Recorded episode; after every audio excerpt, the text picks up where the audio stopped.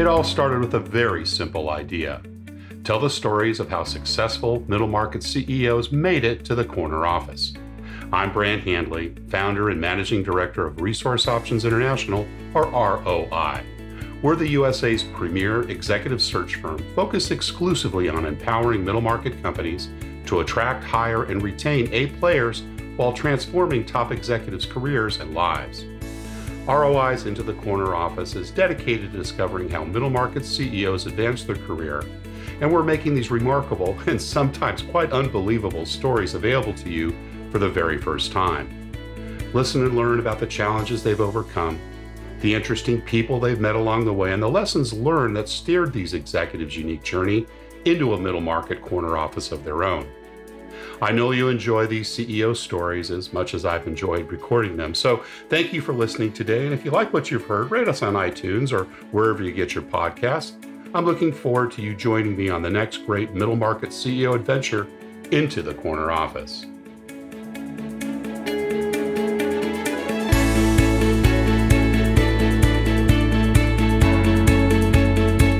Today, my guest is Craig Gunkel, Chief Executive Officer for Iconex. Craig joined Iconex back in 2017 with more than 20 years of expertise in the paper, packaging, and retail industries. He brings a proven track record of leadership in helping companies thrive. Prior to joining Iconex, he served as President Enterprise Solutions for WestRock, and during his tenure there, Craig held a variety of executive roles, including leading its merchandising displays and folding carton businesses. He currently serves on the board for the Wake Forest University Business School, the Purdue University Krannert School of Management, and the Atlanta Area Boy Scouts. Craig earned a bachelor's degree in organizational leadership from Purdue University. Craig Gunkel, welcome into the corner office. Thanks, Brant. I'm excited to be here and, and look forward to uh, spending some time together. Yeah, wonderful to have you back. We had a nice chat a week or so ago and uh, got to know each other a little bit through it. And you've had a wonderful career, and we've talked a lot about kind of transitioning from larger companies to uh, the middle market. But let's start in the beginning. Tell us a little bit about your early family life, where you grew up, and you know uh, your early family, and your siblings, and mom and dad. Where were you, and what do they all do? Sure. Well, I was born in Kansas City, Missouri. All right. And I've got an older brother and an older sister. Uh, my brother is about four years older than I am. My sister's about six years older. Cool. And we moved, you know, I remember a few things from my early childhood, but we moved to Fort Wayne, Indiana when I was about eight years old. Okay. And uh, so basically, I, I, I, grew up in the Midwest. Um, Went through grade school and high school and uh, in Fort Wayne, and then ultimately ended up going to Purdue University. Yeah. Um, yeah, it's mom great. Mom and dad, uh, dad, dad worked. Mom worked in the home. What was the kind of the family structure? Uh, dad was uh, a salesperson in the steel industry for most of his life. Okay.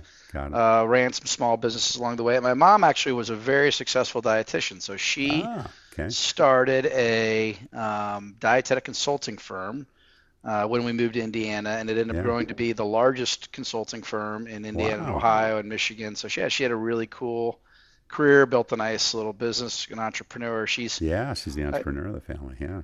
yeah, I said, fortunately, I got my mom's brain. She was valedictorian of her college class, and unfortunately, I got my dad's look. So, yeah, well, you know, better, better to have one of both, right? exactly, exactly. But you know, they're they're they're both, uh, you know, really. My I think my parents are born in the late 30s, and so Yeah. they really were born at a pretty rough time in the country. My dad was in Western Kansas and grew up on a Grew wheat farm. So, so Depression. yeah, so they uh, they understand the uh, the importance of, of a dollar and taught me at an early age, hey, you work hard no matter what you do, and, and you save money. And to this day, I still very, use very little credit in my life. I, I pretty much do things that I've earned, and then I pay for things with them, which is what my dad taught me. Awesome. Good, good student in school. Uh, you know, I was a great student in uh, high school. I, I did very well. Uh, I'd say I was an okay student in college. You know, like Right, many young okay. young young people went to college and had a lot of freedom and wasn't quite sure how to manage that at first, but uh, uh, so I figured it out. So I actually went to school. I was in the honors engineering program at Purdue. Cool. I ended up uh, transferring out of that after a couple years, uh, bounced around a bit, but ended up getting an industrial management degree. It's actually called organizational leadership, which uh, was actually great for me. I, you know, as I got to college, I realized I really didn't want to be an engineer, and right. and uh, and had worked my way through college in a manufacturing plant, literally work, you know, driving fork trucks and things like that, and really fell in love with manufacturing. So kind of kind of came together in college, and uh, and then I became a very good college student once I got really focused on what I wanted to do and yeah, what I wanted to become. Yeah, it was, yeah. Great. it was great. What what attracted you to Purdue? What were some of the reasons behind going there? Oh, geez. I'd like to say there was something really uh, great, but uh, the truth of the matter is I was looking at a lot of different schools, uh, and I was a good athlete, so I had some opportunities yeah. to go do some different things at other schools. And my one of my close friends went for a visit to Purdue, and his dad wasn't available to drive him down there, so I ended up going with him. And my sister actually went to Purdue as well, but mm-hmm. and just kind of uh, I don't know, just end up liking it. And yeah, and uh, I actually applied community. late. Yeah, it's fantastic. It's a very diverse community. I don't think it doesn't get the it's a lot bigger than people think, and it's a lot more diverse than people think. Right, it's right, it's in the you know Indiana, but it is really an international school, which I loved about it. And again, it's a bigger school. People think yeah, that Purdue is uh, relatively small, but there's I think there's roughly you know, forty some thousand undergraduates per year. Yeah, that's yeah, good. Yeah. yeah. and and you mentioned sports. Did you play sports in high school and in junior high? What, what what were the sports you pursued? I did. You know, I was like a lot of people my age. We played every sport growing up. Yeah. Um, you, you know, it's not like now where my kids are committed to one sport at a young age. Right. It feels like. But I was captain of my high school wrestling team and captain of my high school soccer team. Cool. Uh, so I was I was good at both those sports and. Uh, uh, I, I, I loved soccer. Uh, wrestling was like I was decent at it, so every year I had to lose weight, which I always hated. So.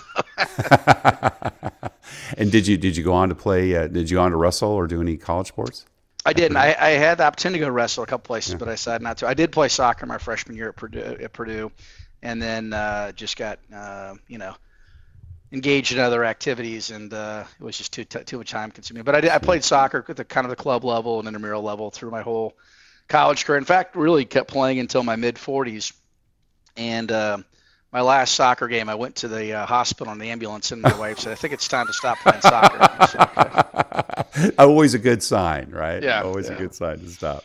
And what about entrepreneurial things? Uh, did you follow in your mom's footstep as a kid? Were there, you know, the paper route or other things that you did to earn extra money while you're going through high school and junior high? Oh yeah, yeah. I was from the age of ten. I always had a little business going. So I mowed yeah. lawns, and of course in Indiana, we if you mowed somebody's lawn, you usually uh, clean the driveway off in the winter. That's right. That's right. right. Right. Um, so I did a lot of that stuff. I did actually have a paper route for a while, ironically.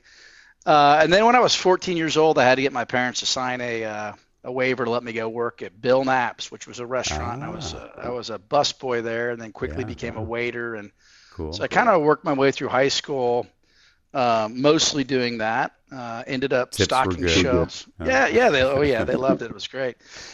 Uh, then I then I ended up. Um, working third shift in a between after I graduated high school before I went to college, third shift in a grocery store stocking shelves, oh. which was a pretty interesting experience. Yeah.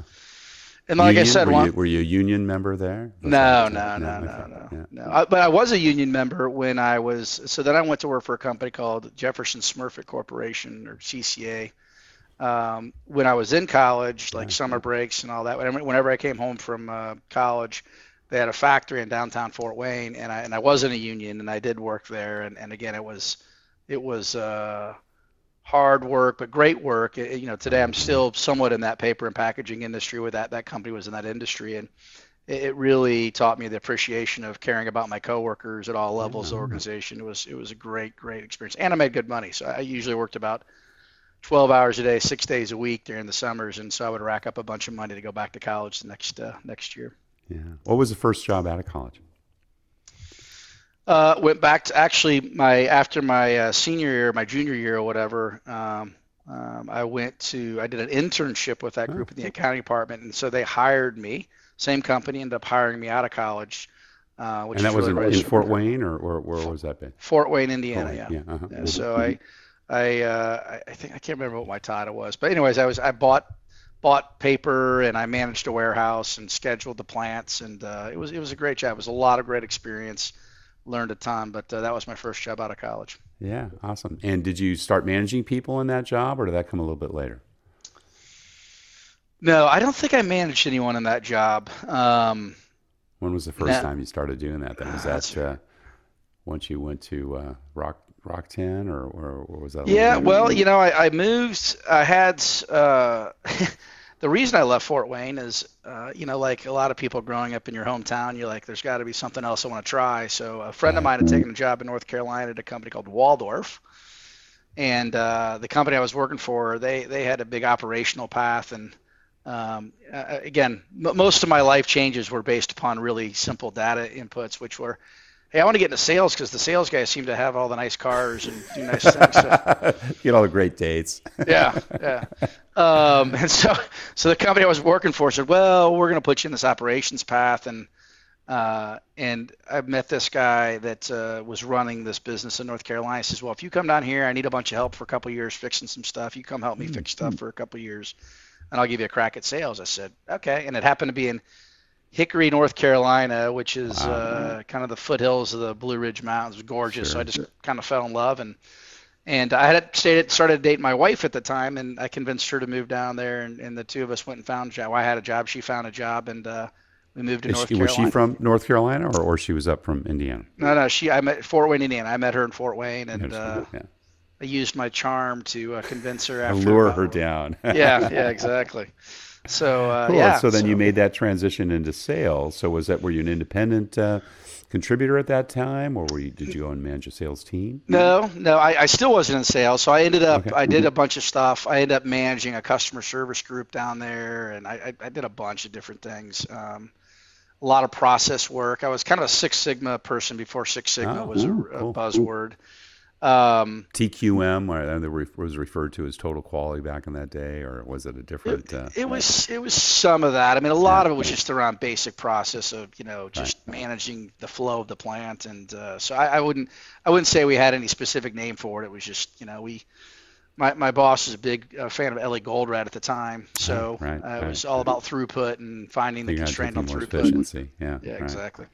So anyway, so yeah, so so I started managing people. Probably was about 24, 25 years old. Um, and about when that two-year period came up, and I was supposed to get my sales job, that's when RockTenn bought Waldorf, and they fired the guy that made the deal with me, and so I was back to square one on that whole deal. But, uh, um, which then I just con- continued for the next year. Every time I saw the leadership of RockTenn said, "Hey, I want a sales job," and they, I think they finally just got sick of me talking to them, so they Asking so much, right? well, it's actually sort of a true story. They called me one day and they said, "Look, here's some car keys. Here's a laptop. You're going to move to Augusta, Georgia. It's the worst territory in the country. Good luck." you really want it? Let's just give you a really Yeah. good one, right? Okay, Mikey big eat anything. That's right. They said, "Okay, big shot. Have fun." I said, "Okay, great. Thank you." And what? Tell us about that experience. You know, did, did you enjoy going into sales and that part of your career? You know, I really did. I loved. I, I had been really engaged with a lot of our large customers, and again, a lot of the process work we were doing at the plants, the, the, items we ran for them, just making sure we could deliver things on time. I spent a lot of time out with our customers in their plants. Right.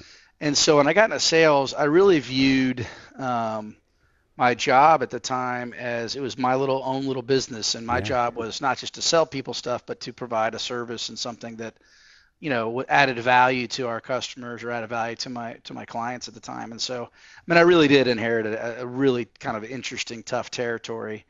And uh, I mean, I just methodically created list of people I wanted to meet, and I would go meet them. And then once I got to know them, I'd just start offering ideas and solutions. In many cases, they were small businesses and, you know, had nothing to do with the product I was selling. I was just giving them ideas on help improve their business in other areas. And then I think they said, well, we'll give you a crack and buy something from you. And, and so I just kind of built my sales territory. And uh, it was, I mean, it was a great experience. It was a perfect role for me at the time. Um, and Out I on the got road to, a lot, I imagine, right? Doing a lot of calls. out on the road a lot yes out on the road a lot and uh, but you know it was really it was really problem solving it was also you know working internally with the resources i had I, I had a knack for you know whatever resources we had i would figure out a way to exploit those for our customers in a positive way Yeah. and uh, it was a really positive experience and i had a lot of success so yeah it was fun it was You managed the Eastern region, and then I think promoted an EVP and GM. So were, you C-suite at that stage when you left RockTenn?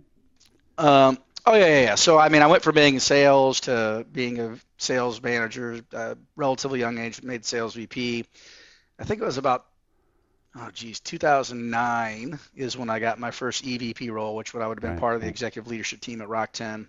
Yeah. And so I got a call from the the CEO one day, and he said, "Hey, I needed to go move to Winston Salem. And I, honest to God, to this day, he's he's a mentor of mine in life. His name's Jim Rubright. I love him to death. And I thought he was like, he was asking me to go run the sales group, and and that somebody else was going to be running the business. And I was like, well, who's going to be running the business? And he's like, you're going to be running the business. I'm like, what? And so that was kind of my big break to move back uh, into management uh, or to operations, I would say, into really being a general manager and owning and running a P&L. And yeah. uh, so that was back in 09 it was a very entrepreneurial business. It was, you know, we were focused on helping large, big brand companies sell their products at retail right. and provide all the materials to do so. And so that was kind of my big break in 09. And then uh, in 2014, um, uh, Jim retired. We a new CEO came in RockTenn, and he asked me to come back to Atlanta and assume the responsibilities of several other businesses. So I, I ended up um, you know, geez, I can't even remember all the business, but you know, at the peak, I was running four or five businesses. Probably had a three three billion dollar plus P and L uh, that I was responsible for. So at that point, I was uh, when I when I leaving WestRock, I was actually a president. Uh, I was I'd, I'd, risen to a level of president, so I was one of three presidents in the company. Right. And uh, had run a bunch of different businesses, had built some other internal organizations. Um, so that that got me to 2017.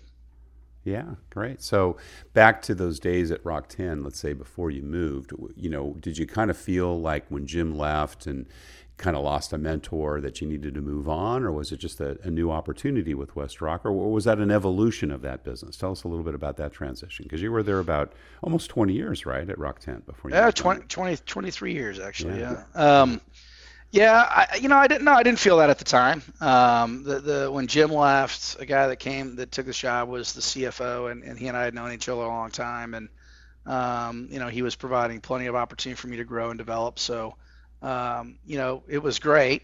I think you know, for me, it was interesting. We, we RockTenn, we were kind of the scrappy. Um, you know, we were always the underdogs. When I started right, with Rock right. Ten, the company was a half a billion dollars when Jim left, it was about a, a 11 or 12, but probably 11 billion dollar business. Incredible. And then we did the merger with MeadWestvaco, and became that's when we became WestRock. We were a 15 or 16 billion dollar business. Don't get me wrong, I loved it. There was a lot of cool things about it, but th- that was kind of the time I think, uh, Brant, when I was like, uh, you know, I don't know, the CEO and I had slightly different ideas around mm-hmm. culture and philosophy, and when you're at the level of organization I am, that's a tough place to uh, to be. So, yeah, so uh, you know, over over a year or so, we kind of both came to the conclusion, yeah, it's probably time for me to get out of here. And and, uh, and again, I had a I had a wonderful career and uh, have nothing but great things to say about my experience here. But it was more around this culture shift from, you know, we became a major corporation right. versus I mean, I, you know, WestRock today is a Fortune 100 company. Right, right. And so in the process of being along the ride for a major corporation, it was all fun, but it started to feel a little bit too corporate for for me. you get a little sense. detached from it, right? We talked about this the other day, right? You get to a point where you kind of don't feel like you're as much into the day to day. Did you miss that? Uh, oh, of course, yeah, yeah. yeah. It was, uh, but again, it was it was it was it was just a different. It was a great experience, and uh, uh but you know, I'm a bit more of a free spirit, and and love to make things happen and create things and and it was getting harder and harder to do that in that it just just the size of the company so sure so you've been with iconic since uh, i think mid 2017 if i'm not mistaken were you recruited over there was that uh, you know someone that you knew that had gone and you know pulled you over there knew someone on the board tell us a little bit about that transition yeah, I mean, I, honestly, I was uh, when I left WestRock, I wasn't really looking for a job. I didn't want a job. I just want to take some time off some and time decompress off. and uh, right. and uh, you know, it's always, I think whenever you're in a job, you never think anybody will ever hire you again for anything. So, uh, so, you know, I was gone a day or two and, you know, we made announcements within a few days. I was already, I started getting calls and phones ringing. Just, yeah, exactly. Guys like me knocking at your door. Right. Exactly. Exactly. and I was like, yeah, not interested. There was something about this, this guy, he just, the way he approached it. And then he introduced me to, one of the uh, uh, at the time wasn't a partner. He was he was a principal in the business. A guy named Mike Sharon, and uh, had a nice conversation with Mike. And um, and uh, I'll tell you the one funny story I think I shared with you the other day. And so I kind of got to know Mike a little bit. He was telling me the job. He sent some information. I said, yeah, you know, I'm interested, but I don't really want to do anything until next year. And they go, well, we need to do something earlier. Along the way, he convinced me to fly to Greenwich, Connecticut, to go meet with the founding partners of uh, Atlas Holdings, who who is right, the primary sure. uh, yeah, uh, sponsor of uh, Iconex. Yeah. And I remember flying to or driving to the Atlanta airport, calling my wife, going, Michelle, what am I doing? I, I just I just I was I wanted, wanted to, get out of a situation. Yeah, I, was, I, I just, just saw this stuff with the big companies. Like now I'm I'm flying to Greenwich, Connecticut to meet with private equity guys. Like this is not my thing. And she laughed at me, and I ended up falling in love with those guys. And I said everything you should say during a process to get hired. I mean, that, why they hired me, I still don't know, but um, they are just they're part of my family now. And and really, it was more about I just really like these people, and I wanted yeah. to do something with yeah. them, and so this happened to be the thing they needed help with at the time, and um, so that's how I ended up at Iconex. I mean, and how big again, like, like I said, most of my most of my uh, career choices in life have been uh, they're not that well thought out. So, how big was the company at the time when you joined? In, in oh, geez, you know, it was a couple hundred million dollars in revenue. Yeah, yeah.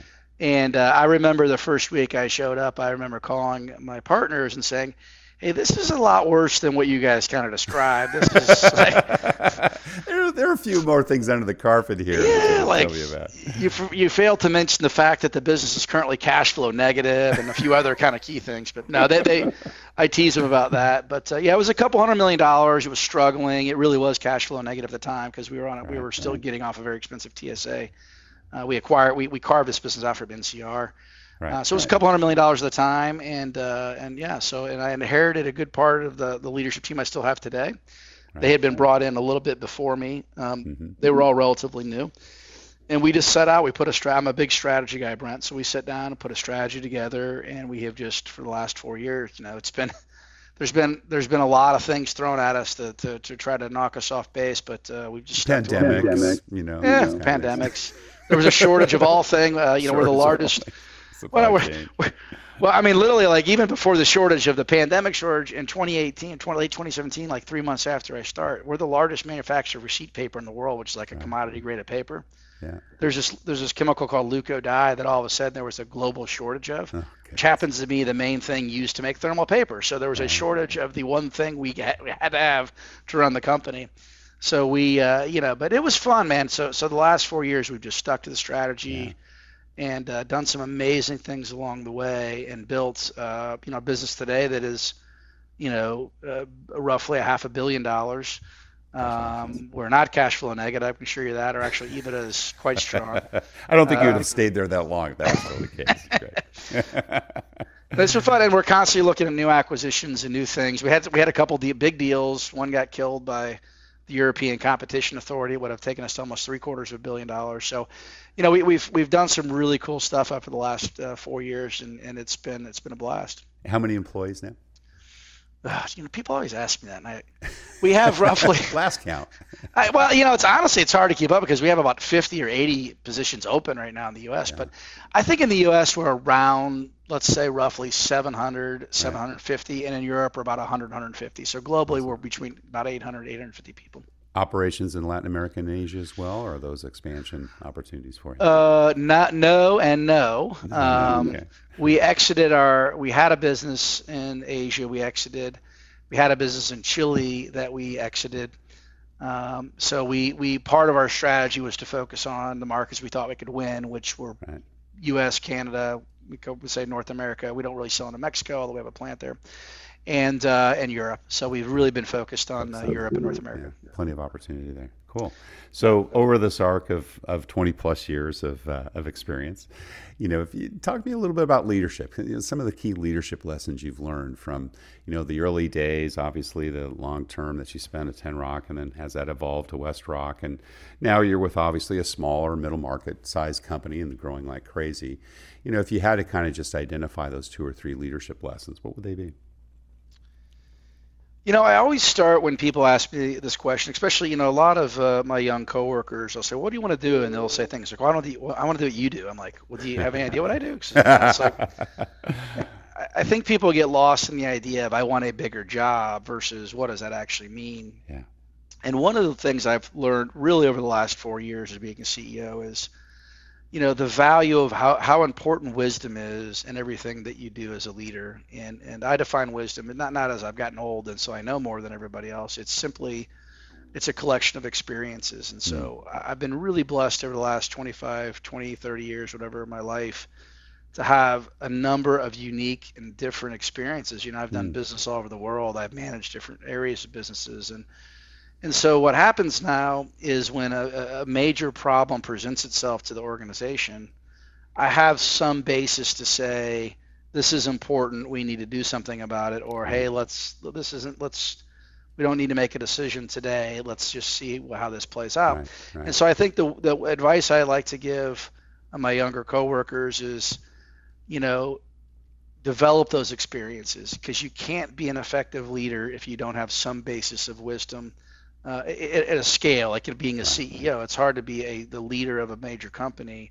or a good sized company without having some basis of knowledge there. So that's one thing I always say is and the reason I always tell young people that is because I remember being 30 years old, looking at the people at the top of the organizations I were in, going, I could do that job. That doesn't seem hard. um, and and I don't think I could have in retrospectively. I mean, I think I, I would have figured it out probably, but um, the value of wisdom is a lot more important than I understood 20 years ago.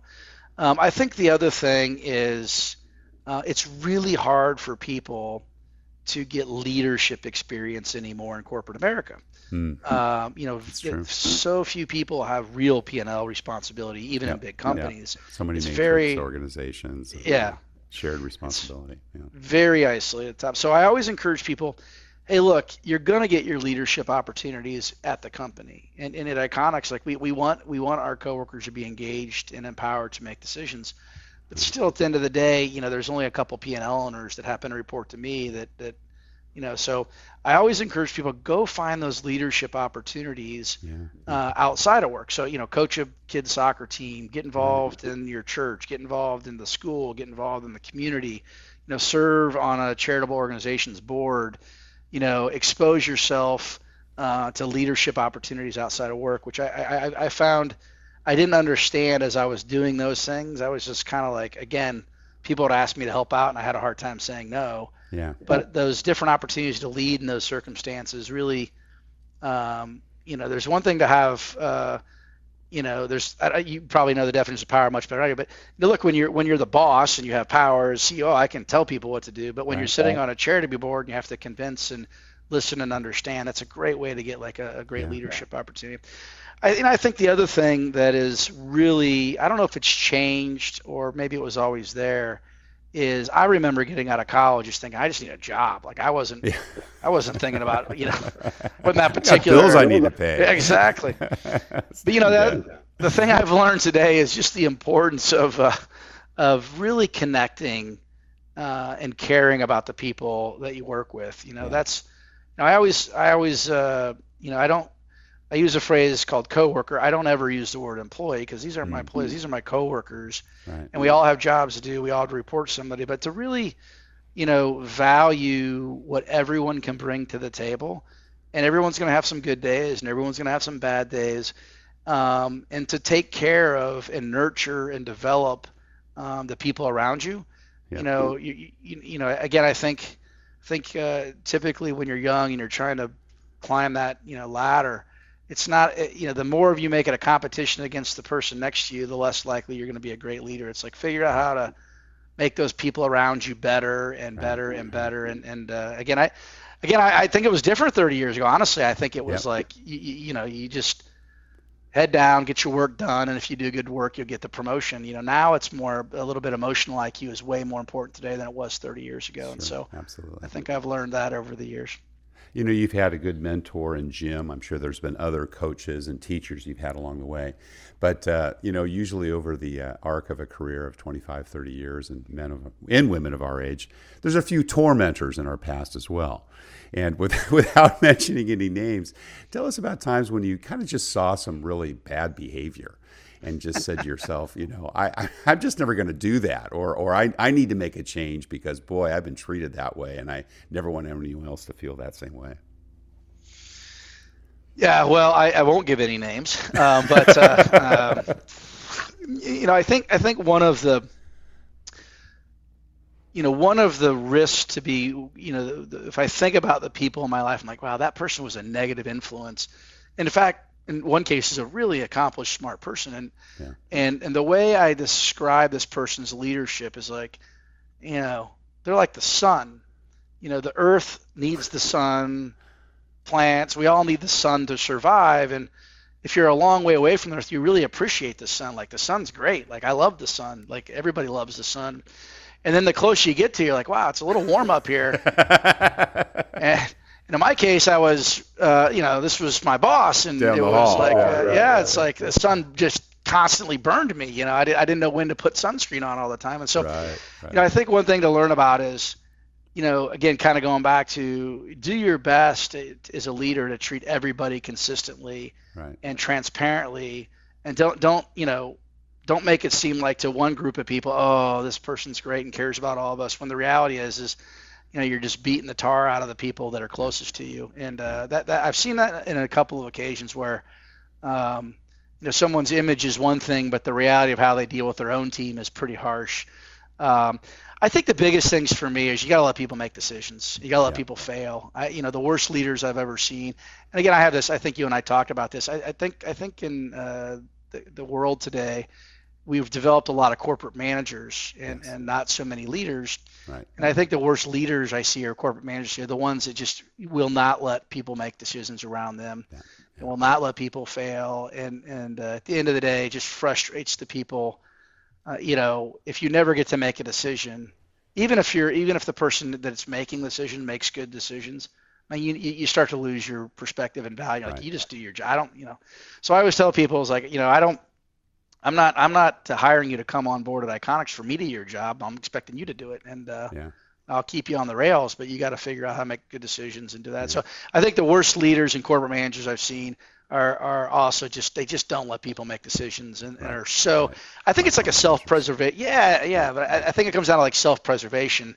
They're so scared that if their organization makes a mistake, that their career is going to be over like they they can't they won't take any risks. And uh, and uh, so I, again I could go on and on but uh, fortunately I've been surrounded by really good leaders most of my career so well I don't have too many bad and, examples. and you're bringing in a lot of millennials you know right? You're you're you're now hiring them and training them perhaps even some in middle management. And you know that's kind of a different group. I mean i've, I've certainly experienced it with my own kids let alone those in my organizations. And you know a lot of old time ceos are you know kind of more comfortable with having their you know questions answered rather than their their their answers being questioned. Yeah, that's good. And, well and, said. And, and, you know, and how how do you kind of deal with that? I mean, you know, I, I have there been instances where you know you've been in meetings where it's like, oh my gosh, that that you know junior level director just spoke up, and and you know.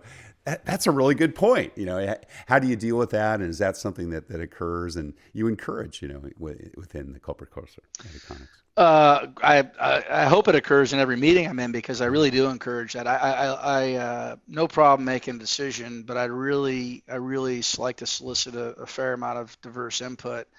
And uh, you know, we have an executive coach that we work with at our executive oh, team great. at Iconex, yeah. and one of our biggest topics we talk about is candor and the importance right. of of everybody being honest with one another to the point like sometimes I just say, hey, look, this is I'm just going to remove myself from the room because I know get into some of these topics. If I'm in the room, it changes the dynamic, and yeah, so people aren't going to say anything. Yeah, right. So I love candor. I actually um, end just about every meeting that I host with a anybody else have anything to offer, any complaints, any good stuff, bad stuff, and I and, and you know people, especially now with COVID, when you're on all these video calls I mean, I will individually go through everybody on the phone saying, "Got anything? You sure? Okay, great." um, and I love it. I love when people. I do have a. It's it's a sound awful, but if you think through the logic, it makes sense. It's like it's very hard to win an argument with your boss. It's very easy to win a debate. And people say, "Well, that's a little old school." I was like, "It's not old school at all. No. Arguments are based on opinions. Debates right. are based on facts. So if yeah. I don't, I don't care how much experience or how young or old that you are in the company, if you come to me and you have a really solid set of data-based facts and you want to debate with me why what I'm doing is wrong, I, am easily convinced with that and facts. Yeah. yeah. If you come to me with like, hey, I think this, but I don't have anything to back it up, I'm like, well, good. Thanks for sharing that. You know, yeah. so yeah. I think it's I think I think when you can create a really transparent organization full of candor that's that's a data-based organization and you debate things on the merits of facts, I love it. I mean, I you know to, to sit in a conference room and have people throw out opinions and you know that gets back into the corporate America politics stuff. It's like, eh, not so not so high on yeah, that. But uh, and I also would say about millennials, I think millennials get a bad rap. I do think there are two really generations within the millennial generation, which is, yep, there is the generation that everybody likes to talk about that is you know doesn't like to get out of bed and has their own. Yeah, it's all about entitled. me, me, me, me, me. Feel entitled. Yeah, and there's no doubt that that part of that generation exists, but. I, what I find is the majority of the millennials that I've ever worked with are the opposite of that. I mean, they're very driven yeah, they really want to be successful. They do want to learn. And they want to be um, heard. They want to be heard. Yeah. But they're not demanding like, hey, my voice is more important than the next voice. No. Like, hey, I have an opinion. I'd like you to listen to it. But but yeah. you know, I, I find that I think you know, and I and I happen to sit on a couple uh, business school boards, and whenever I go back to these universities and I sit and meet with these young folks, I mean, these aren't millennials anymore. I'm not. I don't even know what the current generation is, but um, you know, some unbelievably talented young people in this world that will eventually take over all these big leadership positions, and I think we're I think our future is pretty bright in that regard. Yeah, yeah awesome. Um, company culture is the job of the CEO, and some some would say number one job. Uh, tell us a little bit about what's kind of unique or different about the Iconex culture and how, how do you propagate that you know what do you do to to, to ensure particularly with new people that come in and you've got diverse operations in europe et cetera uh, tell us a little bit about about that you know what, what's the culture and how, how do you keep it keep it plugged well, listen, I think our culture starts, we have kind of five tenets to our culture, but our, it's the, the, the, most important one is the safety of our coworkers, the health and safety yeah. of our coworkers around the world. And so we spend a lot of time focused on making sure people understand that your safety is way more important to us than any dollar we'll make and anything we do.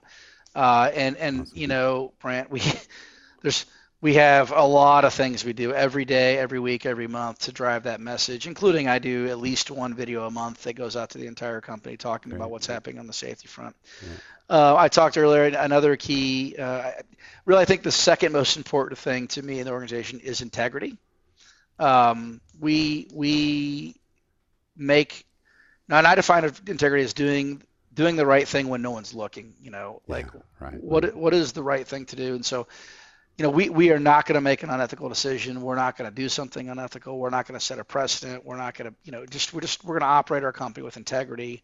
100% of the time across all levels of organization. Yeah. Um, you know, and, and, how do we back that up? Listen, it, to some degree, it's the carrot. You know, like here's the behaviors that we're going to reward people for, and so, some it's a stick. If we have somebody that does something that is just, we have a zero tolerance for for things around integrity. Um, you know, especially when we get into inclusive issues and we get into business decisions like really financial, ethical business decisions so some of it's the carrot, like we reward you before you're better, but some is candidly is a stick. It's like, hey, if you do that, you just won't work here anymore. Um, so that's that's a big part of our culture, and we've we've made some big decisions that we drove through the industry that changed the industry mm-hmm. um, that no one had the guts to do before, and it cost us money, but it was the right thing to do. Cool. I love having um, you know engaged coworkers um, and empowered coworkers. So um, you know, I really do try to force decisions down to the closest level of in the in the organization where they should be made, not not at a high level. Um, you know, I don't know that that happens all the time. I think we, we're getting better and better at. It. But you know, one of the way I reinforce that is like I just won't make a decision for somebody if I think it's their decision. Like you got you got to go figure this out. Yeah, right. And right, uh, and you know, I'm not sure that always happens. all levels of organization, but uh, I think we're getting we're getting better and better and better in, in that area. And um, um, so we're, we're we're pleased with that. I, you know, I think the other thing is is there's a little bit of a pun included in this. You know, our strategy is based upon um, the teachings of a guy named Roger Martin, who I happen to be uh, happen to have, we was close enough to be work with him personally for a couple years at WestRock, and yeah. he wrote a book called Playing to Win, which is all about strategy. And so, know, one of the last things I think about cultures, I want people on my team that want to win and not just come to work. You know, I want people to come to work with a purpose. I want them to say, "Hey, this is the best thing to do, and this is why we're gonna. It's gonna help us win." And I always equate it to I'm a golfer, and I always equate it to, "Hey, I got my buddies I play golf with that like to go out, mess around, have a couple beers. They're not. They don't care about winning." And I got people I know are out there. They're practicing and they're driving hard. Getting their handicapped, yeah. Yeah. I mean, I love to play golf with the guys that like drink beer. In fact, that's probably where I fall into on the golf course. But you know, it's when I'm talking about the, on the company side, I really want that person that wants to be prepared, wants to work mm-hmm. hard, wants to win, not just like, hey, I'm doing this because I got be- nothing better to do on a Tuesday morning. So, yeah. um, you know, I think those are the kind of the key culture things. You know, how we drive that is is is is behaviors. You know, it's right, it's the right. behaviors we reward, it's the behaviors we exhibit it's a decision. People are always looking at you, Craig, J- just like your oh, kids, right? They're always looking to see how you're behaving, right? Yeah, um, no, no, doubt, no doubt. And um, so, anyways, and, I, and, again, I think through COVID, we we've tried to over communicate. Um, is I mean, COVID is a great example where I think we, we became as leaders of the company the data point for for our coworkers on what was true and what was not true. They were hearing so much stuff, you know. So we tried to say, hey, look, this is what's important to the company. This is how it's going to impact you, how it's going to impact us, how it's going to impact the economy, and really, you know, communicate every day the things that are important. Social justice issues last year, you know, we explained to people what our position was and what why it mattered, why it mattered to them, the company, and so you know, whatever it is around culture, we try to not only reinforce our behaviors, but also talk about it and be transparent and communicate mm-hmm. with people. We got a couple more questions, but we're getting close to the end of our time. But uh, I do have to ask you about this. I told you one of the motivations for this podcast was, you know, uh, a millennial challenged me on, well, do you think you really know all the answers as to why, you know, people get hired elsewhere? and, and my response was no. And so my question to you is, you know, what do you do? I mean, how do you make those decisions about the people you want to invest in and hire personally? What do you look yeah. for? Because it's so hard to do it in an interview situation. Yeah, you know, I think it's um, I can tell you what I what I one of the key things for me is can this person think, process data, and mm-hmm. think independently. Yeah. Um, so that's like a big thing, which that sounds like oh everyone can do that. It's not that simple. You can it's mm-hmm. when you when you look at someone's resume and talk to them, you can kind of go okay I can I see where they've done some things in this area. I think people I like people that are doers. Um, one thing that I don't like is when I ask somebody what they do within the first 15 seconds of interview, they can tell me how many people are report to them in their organization. I, mm-hmm. I, don't. You asked me the question earlier. I don't even know. Um, right. I mean, is it important? I'm sure. I mean, we know as a company, but it's like, it's not how many people you manage. It's not how big your organization is. It's you know what are you doing to impact change. And so, yeah. so it's it's it's a turnoff for me when people try to tell me how big their job is or was and it's more of a turn on when people say look here's the things i did to impact change in this person or this organization or this thing.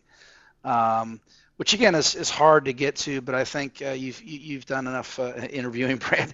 it's it's easy to see when you see it you know you're like okay this right. person is it so I, and I, again, I go back to candor. You know, I want people on my team. I'm not going to hire mm-hmm. somebody. I think is just there's no question and I, I have a strong personality, and um, you know I can't hire someone that's I, I think well this person's not going to stand up to me. I need somebody that's going to challenge me. Um, so I'm not looking for people to say yes, yes, yes, yes, yeah, exactly. right, right. Um, so I mean I think those are some of the big key things. Mm-hmm. I, I am, um, you know, experience to me is important but it's not as like I, I, I don't I'm not one of these people thinks you got to have 30 years of industry experience to know how mm-hmm. to you know it takes I mean most industries aren't that complicated. Yeah. yeah. Um, you know diversity of thought is important to me. Um, you know I think we we we all, we do try to be extremely inclusive at Iconex and we do have a relatively diverse company. Um, and it's not a black white thing, male female thing. It's just I like to have a lot of diversity of thought. You know, I need yeah, right. old and young and operations and sales and accounting and you know, so having a diverse group of people and people that understand the importance of diversity of thought is is also kind of a key thing for me when I'm hiring somebody to be at, at the executive level. Yeah, cool. Last question, which we usually ask, you already answered. So I've got to rephrase it a little bit. That's the kind of life advice you'd give to someone else. So I'm going to ask it to you this way thinking back to where you were kind of in your late 20s, early 30s, which is really the, the, the, target zone of our listenership, right? Most of the folks that listen to this podcast are kind of at that career. You know, they're in their first job, they're advancing through middle management, they're taking a look around. What would you tell your younger self at that age about your career? Would you say, do this differently or, you know, keep to the course or, looking back, is there what advice would you give that younger, you know, 27, yeah. 32 year old Craig? Well, this might be a little bit earlier than 27 or 32, but I, I when I when I do talk to uh, you know kids coming out of school or management school, whatever, you know, my my, my simple advice is live, learn, or learn, live, and lead. You know, mm. Keep keep learning no matter no matter where you are. And the younger you are, you're going to be more heavy weighted on the learning side. You know, I think about people in their 27s to 30s. I, you know, what if I had one complaint about my professional career? I, you know, I clearly sacrificed probably some of my family life and time with my wife and kids when they were young. To travel. Yeah. Travel and just you know 100 hour weeks, and so sure. Sure. don't forget to live a little bit. And, and I think um, I remember when my kids were young, I had another great mentor. His name's Mike Capira. Said, "Hey man, these kids are going to grow up. You know, yeah, spend time with them, spend time with them. Yeah, it happens quicker than you think. And here I am, just my, my oldest son's now a sophomore at Clemson, and it was like, wow, how'd that happen? so, so, you know, I, I think about learning when you're young. You always got to keep learning, but it's going to be overweight when you're young. I think living your life. So I think kids, yeah. excuse me, young adults, I shouldn't say kids. I'm getting old now, so it's, it's right, wrong word. Right. But I think right. these young adults, 25 to 35, it's okay to have a little fun and live. You don't, you know, don't you know, I see so many 30 year olds that you just like, man, this person's just going to be burnt out in five, yeah. ten years. It's yeah. like, yeah. live your life a little bit, keep learning, live, and then start to transition into being a leader and, and taking on leadership responsibilities. And then the older you get and the more mature you get, you know, that's when you're going to be ready to take on big leadership things. So I, I think, I think that age group is career wise, you know, keep doing what you're doing. Be patient. Like I said earlier, when you're 30, you think you're smarter than the CEO. Every, that's I was. Everybody thinks that. Um, but keep learning. Keep keep keep be persistent. Do what you have an opinion. You know, I think you want to get noticed in a company. If you're just going to show up and kind of put the spreadsheets together and never really offer solutions, the people that get noticed do the hard work, right. and then they earn the right to, to, to go to walk into the CEO's office. Have an idea. Yeah. You should you should take a look at this and and um, and you know so be persistent with those ideas, but you can also be respectful you know, it's not uh, your job is not to get your 45 year old boss fired so you can have their job. That's that usually doesn't work out that way anyway. But, um, uh, but I, you know, would I go change? I don't know, man. I like. I wish I could say I had a really calculated, prescriptive way. I always, what I mostly tell young people is, don't try to do it the way Craig Gunkel did it because I'm, I'm not sure how it actually worked out for me. But but but reality is is like everybody's got a story and make it your story and uh, and um, you know don't don't miss. I guess it goes back to my philosophy now that wisdom is really important, which is why when you're 25 to 35, live life a little bit.